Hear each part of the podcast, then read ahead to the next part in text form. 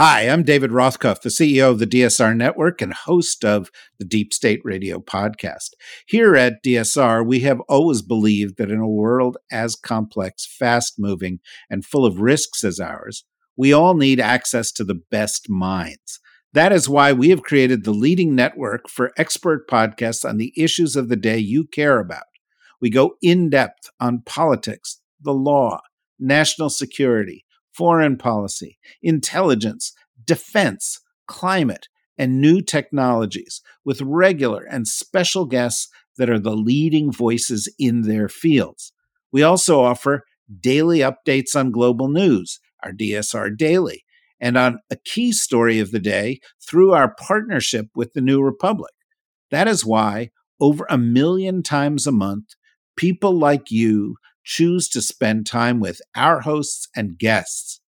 Membership is what supports this, and members get special benefits, including bonus content in virtually all of our podcasts. It's a big deal, and it's a good deal.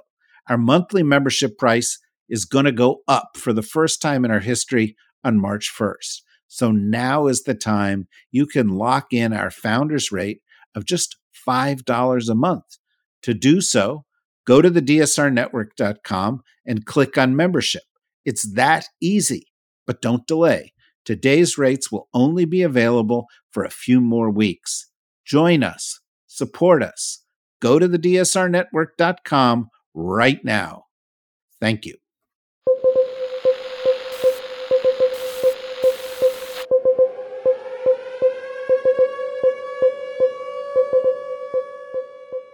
Hello and welcome to the DSR Daily. I'm David Rothkopf, joined as ever by Chris Cotmore. How you doing, Chris? Doing well, thanks. Excellent. And Riley Fessler. How are you, Riley? Doing well. What is your top story for today, Chris Cotmore?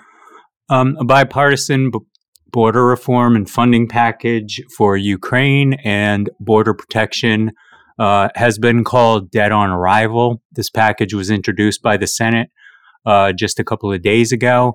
And while um, they probably knew already that the package was uh, was essentially dead in the house, as David's new favorite person, your boy is no longer Vivek Ramaswamy. Your new boy oh, is what, what a relief, Mike your, Johnson. Your, Mike Johnson.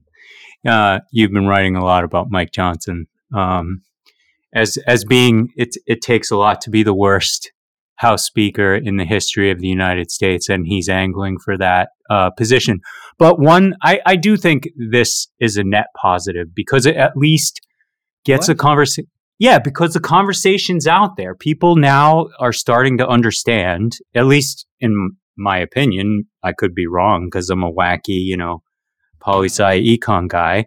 But funding for Ukraine is important. They've put a bill forward and they've included funding for border protections. Um, you know, despite that, um, the Democrats probably not necessarily interested in that aspect of the bill. But at least the conversations out there, discussions will take place, and we'll see what happens. I'm sure you have a different take on this, David. But you could tell when I said what. Yeah, well, I, I got to tell you, right now I'm as angry as I have been in a long time. I mean, I, I really feel that what's going on here is absolutely the most cynical, the most irresponsible politics that I have seen. Yes, MAGA is responsible for the coup.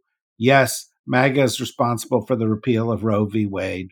Yes, MAGA is responsible for the decline in American values by putting forward a guy who is a rapist and a serial uh, woman abuser uh, to be the president of the United States. And oh, don't forget that he's a, a racist. On top of all of that, all those things are true. But from a national security perspective, this cynical act of saying, well, there's going to be no aid for Ukraine until there's a border deal. And then a bunch of people get together and put together the strongest border deal that we have seen since the Bush administration, which also put an immigration reform package together that also ended up being killed by the Republican right. Um, and, and they they put this forward, um, and Joe Biden called their bluff. He said, "Okay, I'll do that deal," and they were like, oh my God, then we won't have immigration to run on in the fall. And Trump calls up Johnson and says, no, we've got to kill this thing. And Johnson says, this is dead on arrival. But what does it also do? It also, I mean, that's that's bad enough. That that reveals how cynical they are. They have nothing to run on. They are the party of grievance. Uh, you take away one of their grievances, it weakens them. Uh, even if you replace it with an accomplishment, because they don't know what to do with accomplishments, because they have no fucking accomplishments. But take it a step further and block the Ukraine package. We're the, on the verge of seeing the first city in Ukraine to fall since Bakhmut fall in the next few days because Ukraine is not getting enough aid. There are many people who feel that this will give Russia a big boost. Russia is our most dangerous enemy in that part of the world. And we are sending multiple messages with this. We cannot be trusted with Ukraine. We cannot be trusted with our allies. And there is a party in the United States that is working to undermine the crown jewel of U.S. national security policy, which is our network of alliances worldwide. How do you think other people are going to look at us? How do you think the Chinese will look at us with regard to whether or not we cover it for Taiwan? How do you think anybody will look at us? This is going to uh, take a, a, potential victory over the Russians and potentially turn it into a, a, a defeat. Uh, and I, I got to tell you something if Russia sees blood in the water, weaken NATO, sees the potential of somebody like Trump pulling out of NATO, what do you think they're going to do in the Baltics? What do you think they're going to do in Moldova? They're going to go in. And when they go into an EU country that is part of NATO, Article 5 says we've got to go in and we've got to help them and that's going to be U.S. boots on the ground. And so all of a sudden, this cynical political act is going to make our worst enemies stronger. It's going to make our alliances weaker, and it's going to put our own sons and daughters in harm's way to try and undo the damage that this causes. So, yeah, I disagree. Riley. So, uh, a bit of a diplomatic row between Australia and China over the sentencing of an Australian writer, uh, Yang Hengjun, uh, on espionage charges. And this follows a closed door trial. Uh, it was three years after his closed door trial, uh, and the verdict surprised his family and supporters. It was a suspended death sentence. Um, so, obviously, a very serious charge uh, and verdict. And you know, I would have expected this to have pretty severe consequences on relations, but the, at least the article I read said that uh, analysts are saying this is unlikely to significantly impact uh, Australia China relations, which surprised me. Uh, the Australian Prime Minister Anthony Albanese expressed outrage. Look, it, it'll damage the relationship, but the reason they put a two year period in there, I think, is to leave room for potentially some negotiation, some kind of swap, some kind of deal um, uh, uh, as as this goes forward. Uh, frankly, Australian relations with China are very dicey right now, uh, as it is. China is a very big issue. You know, in, in in Australia, a lot of Americans don't really sort of, you know, get the vibe. Australia is essentially part of Asia. It's there. It's in the neighborhood. What China is doing uh, is on Australia's doorstep, and so uh, they are they are already super skeptical. Uh, acts like this um, uh, are, uh, you know, d- uh, undoubtedly going to uh, f- fuel the hawks within Australia. and and frankly, around the world, the you know the people who say that the Chinese regime is unfair. So this is an you know an extra added tension point uh, but you know, who cares? The U.S. is out of the international business anyway because MAGA doesn't want us to support our allies. MAGA wants our enemies to get stronger. We can just you know fold up our tent, go home. You know, we'll leave Australia to do this on their own. So if you think I'm over my anger for that last story, I'm not. But it's not personal, Chris. It's just I find what Johnson and Trump are doing to be indefensible. Well, that's the point. I'm, I'm trying to get your anger out into the world here. Well, I feel uh, much uh, better now. Thank you. It's um, therapeutic. Secretary of State Antony Blinken is in the Middle East yet again, uh, doing his best to negotiate a ceasefire between Israel and Hamas. Uh, there's a deal on the table, which Hamas has yet to respond to. Uh, yesterday, he met with uh, the Saudi crown prince uh, to discuss the details. Um, I got to say again, you know, I try to be optimistic in these situations. We've been dealing with this since October 7th. and There has been absolutely no movement. And, and I'm not suggesting this is Biden's administration fault here, but there's been no movement. People continue to die. Um, and you know, we, we we talk about this region like you know over twenty five thousand people haven't already died, uh, with uh, a large percentage of the population having been displaced, uh, and um, you know loved ones still uh, being held hostage. Um, I hope something comes of these meetings, um, but I am not optimistic. Well, nor should you be. Yesterday we did a podcast uh, and uh, with uh, our on our above average intelligence podcast with Mark Polymeropoulos, we had uh, with us a former deputy assistant secretary of defense from the Trump administration who's working on humanitarian issues here, uh, and the three of us recognized that you know not only are twenty seven thousand plus. Uh, people dead in Gaza, which is one of the worst tolls in a period this short ever in in modern history um, but there are another potentially uh, 25, 30,000 people who could die of starvation, who could die of other preventable causes over the course of the next several weeks.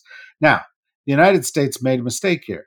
Uh, as people who listen to our podcast know, I am often a supporter of the Biden administration's foreign policy, uh, and I think very, very highly of the Biden administration's uh, foreign policy team. But a mistake was made. And the mistake was uh, throwing our arms around Bibi Netanyahu and saying, whatever you want, brother. Uh, although, you know, I understand the emotional reasons for that. It was a terrible mistake because he is an untrustworthy guy. But worse than being untrustworthy, he's a bad man. He is a bad leader. He is responsible, and his parties are resp- and the people in his party are responsible for really atrocious policies. Uh, and I think the administration is trying to find ways to distance itself from it. Uh, I would add one other thing. There's an article in Politico today um, uh, uh, by a respected journalist that says Tony Blinken is too nice to be Secretary of State. I think that's just complete bullshit. Uh, the article says Blinken is tough behind closed doors. Of course he is. That's what a diplomat does. He has been traveling around the region tirelessly. He has been working to try to ensure humanitarian issues are front and center, that the other countries in the region try to find a path towards uh, a, a, day after plan that actually works. Uh, and he is not solely responsible for the mistake that was made. Does he have some responsibility, as everybody in the administration does? Yes. But I still think we are extremely fortunate to have such a capable diplomat uh, working so hard uh, to try to resolve this situation. But, Chris, I share your pessimism at the moment. Riley. Lawmakers from Viktor Orban's Fidesz party boycotted an emergency parliamentary session that was aimed at advancing Sweden's NATO membership bid, uh, which has contributed to the long delay uh, that has frustrated all members of NATO, uh, other than Hungary and Turkey. And even now, Turkey has approved Sweden's accession, so Hungary is the hangup. Um, Orban has previously promised uh, NATO Secretary General Jens Stoltenberg that he will expedite the ratification process, but this is just another speed bump on the way. Uh, some Hungarian officials are saying that a vote will not occur until the Swedish Prime Minister visits Budapest uh, for negotiations, and the Swedish Prime Minister has said that he will not visit until they have already taken the vote. So a bit of a uh, dilemma there. Um, but I just think it's interesting that while Orban is saying that he is willing to expedite this process, members of his party seem to be holdouts. Well, does this sound familiar? Does this sound like what's going on here?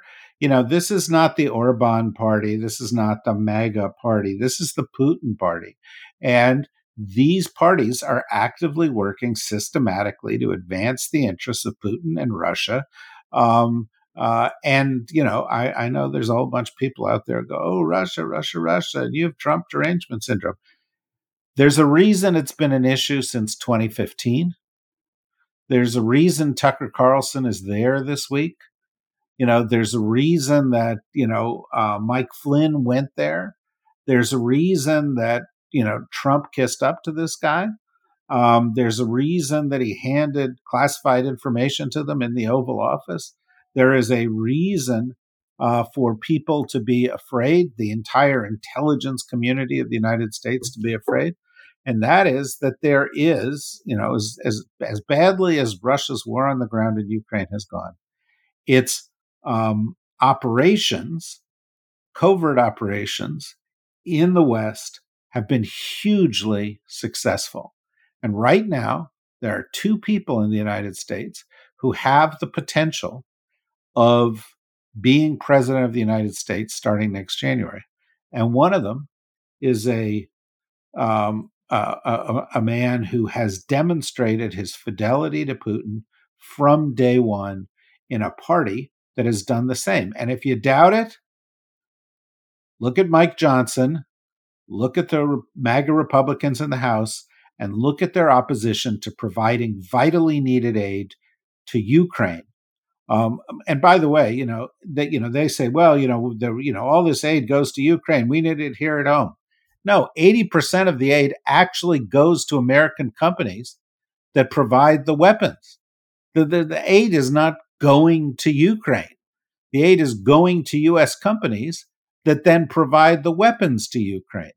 Uh, and the return on this investment, when they say, well, we need more oversight, is the biggest return on a national security investment we have ever seen, where for a tiny investment in this war, we've destroyed effectively half of Russia's military. So these are crazy times, but it's a mistake to think these stories do not tie together. They do. Chris. Uh, hence my next story, which you know maybe in normal times would be a throwaway, but there were um, or uh, there was a terrorist attack in a Turkish court by two assailants, resulting in their death. Um, which you know I raise because the this is part of um, growing violent incidents in Turkey to go along with you know obviously what we're dealing with in Gaza and Iran and Ukraine and Russia and China. Um, it's it. I think we, you know we're we're at a point in the Middle East where um, you know it's it's seriously um, dangerous at, at this point. And to your earlier point about Tony Blinken, Anthony Blinken, um, it's the definition of diplomacy, right? You're supposed to be tough behind closed doors. You're supposed to, uh, you know, be cordial in in front of the cameras. You know, his boss needs needs to be tough, and and you know, I think as you've said, you know, he's he's the epitome of a of a diplomat, the kind of person that we want, especially given the situation. And listen, I don't want. You think I want Donald Trump and you know, the failed foreign policy apparatus that he had in place when he was in office dealing with this? Absolutely not. Yeah, and I thought you were a Trumper once. You know, I thought back in the day, you know, 2016, you were kind of like thinking about it. No, oh my God, oh my God, I'm getting a lot of hostility. Um, a lot of a lot of hostility for for first thing in the morning. Riley Save me. What do you, what do you got? Well, a bit of a gear shift. Uh, Europe is uh, set to, or the European Union is set to propose a significant target of reducing emissions by 90% by 2040, uh, which would accelerate the shift away from fossil fuels and make some pretty major changes in transportation and agriculture in order to achieve carbon neutrality by 2050. So it's a really, really ambitious goal. Uh, it's not surprising given that EU has kind of led the way on this uh, globally, but the internal challenges are immense. Uh, as we've covered on this show several times, the farmers' strikes, one of their biggest sticking points is some of these environmental regulations, uh, which has fueled a surge in popularity for far right and right leaning parties. Um, so, this growing what the article called green lash, uh, backlash against these green policies, is a huge issue that the EU is going to have to face in getting these across the finish line, which is a shame given that they are vitally important and pretty existential in their implications. So I'm hoping they'll be able to pass these, but it's not going to be easy. There's a whole host of issues in which the EU has led. Um, the EU has led on green issues. The EU has led on uh, regulating new technologies effectively. The EU has led on providing a social safety net in a financially, uh, economically responsible way to to in order to have uh, capitalist societies that grow but don't leave uh, people behind or along the side of the road. Um, the EU has led the way in integration and a whole host of other kinds of things promoting multilateralism. Um, uh, and having said that, uh, we are at a moment where, and this is consistent with what Chris was saying about the Middle East and what we were saying earlier about Putin and Orban and, and MAGA, uh, where some of that is in jeopardy. Uh, the, you know, there are German elections coming up later this year. Uh, looks like there's a possibility for the establishment parties to suffer a big defeat and for the right uh, wing to uh, to to gain. Um, there have been protests against that. We'll have to see how that turns out. There were protests against the right wing in Austria. We'll have to see how that turns out. of course, we've seen some of the handiwork of the right wing over the course of the past eight nine years, uh, including, of course, Brexit, which is you know, arguably the stupidest public policy ever adopted by any um, uh, European country in, in, in, in, the past several decades. Um, and that's saying something. So, uh, you know, everything is precarious. It's quite possible we will get to the end of the year. Trump will be defeated. The right wings will be defeated. Uh, support will exist to, to turn the tide against Putin. Um, uh, the world will unite and put pressure on the Israelis who will have an election and get rid of Bibi Netanyahu and start to work towards a two state solution, um, etc. All those things are possible. But right now, we don't know that that's going to happen. And that's why we have to watch all of these things extremely closely. Um, uh, and that's what we'll do right here at the DSR Daily each and every single day, where we'll add in a little bit of uh, friendly, uh, you know, uh, uh, banter between the three of us and uh, There'll occasionally be a light story. Today was not one of those days, but uh, we'll try to look on the bright side periodically. We hope you will join us um, for that and for each and every one of our other podcasts, including um, uh, the new Daily Blast from uh, uh the New Republic with Greg Sargent. Had a great interview with uh, Paul Krugman yesterday. Um, and uh, you know our intelligence show, our politics show, our foreign policy show, our national security show, our defense technology show, um, and uh, our shows that are dealing with uh, other related issues. So uh, keep following us. Join us again tomorrow. Until then, bye bye.